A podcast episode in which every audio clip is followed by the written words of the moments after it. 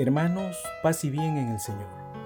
Prosiguiendo el camino de Jesús rumbo a su sacrificio en la cruz por todos nosotros, nos detendremos a reflexionar sobre un hombre cuya vida cambió para siempre después de su encuentro con Jesús.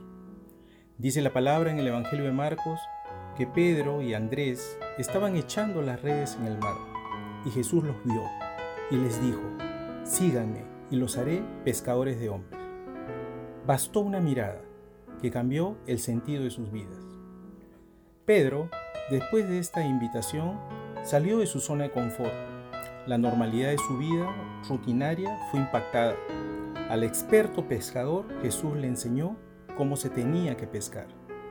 A través de esta preciosa pedagogía Jesús restauró su relación con Dios, pues le mostró que para él no hay nada imposible. Pedro, después de ese momento, reconoce frente a quién estaba.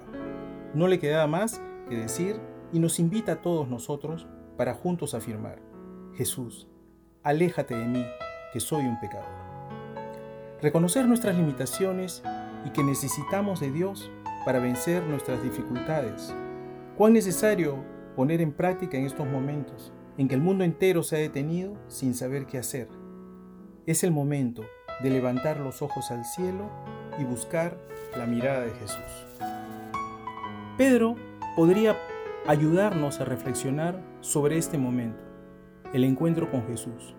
No solo le cambió el rumbo como lo hizo con muchos, sino que también le cambió el nombre y le dio una misión. A la pregunta de Jesús, ¿y ustedes quién dicen que soy yo? Pedro se apresuró con convicción a responder, tú eres el Hijo de Dios vivo.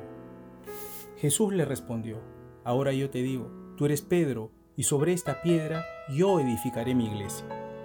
Nadie que se haya encontrado con Jesús quede igual. Su mirada y sus palabras transforman vidas. Para eso vino Jesús a este mundo, para que todo aquel que crea se salve. Y solo es posible por la fe y la conversión. Cuando Jesús explica su misión y los sacrificios que ello incluía, muchos se fueron. Pedro, con esa forma de ser que lo caracterizaba, levanta su voz y dice, ¿A quién iríamos? Solo tú tienes palabras de vida eterna. Pero al fiel discípulo que había acompañado al Maestro en todo su ministerio, le faltaba algo más experimentar, el momento de la pasión. Ya en las reflexiones anteriores vimos la actitud de Pedro en el lavado de los pies, en su preocupación por averiguar quién traicionaría al Maestro, su cansancio en el momento de la oración en el huerto en prometer incluso dar su propia vida si era necesario por el Maestro. Se sentía muy seguro de su compromiso y fidelidad con Jesús. Sin embargo, los hechos en el momento crucial fue totalmente diferente. Cuando es apresado Jesús, los evangelios nos narran que todos dejaron solo al Maestro.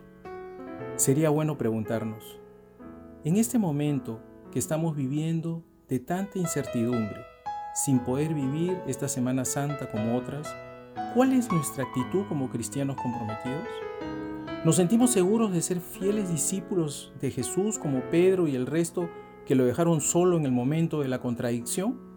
¿O decimos con humildad, Señor, creo, pero aumenta mi fe? Prosiguiendo con el relato, la palabra de Dios nos dice que Pedro siguió de lejos a Jesús. Después de caminar juntos cuánto tiempo, ahora lo seguía de lejos, lleno de temor. El dejar nuestras seguridades nos da temor. El perder la salud, el trabajo, la incertidumbre por el futuro nos da miedo y hace que muchas veces dejemos de confiar en Jesús y su palabra. Pedro, ante el temor de ser descubierto, trató de pasar desapercibido. Pero todo aquel que ha tenido un encuentro personal con Jesús no se queda igual, se le nota, como sucedió con Pedro. Para salvar su vida, negó conocer a Jesús reiteradamente, hasta que el canto del gallo le hizo recordar las palabras del Maestro. Hoy, antes que cante el gallo, me habrás negado tres veces.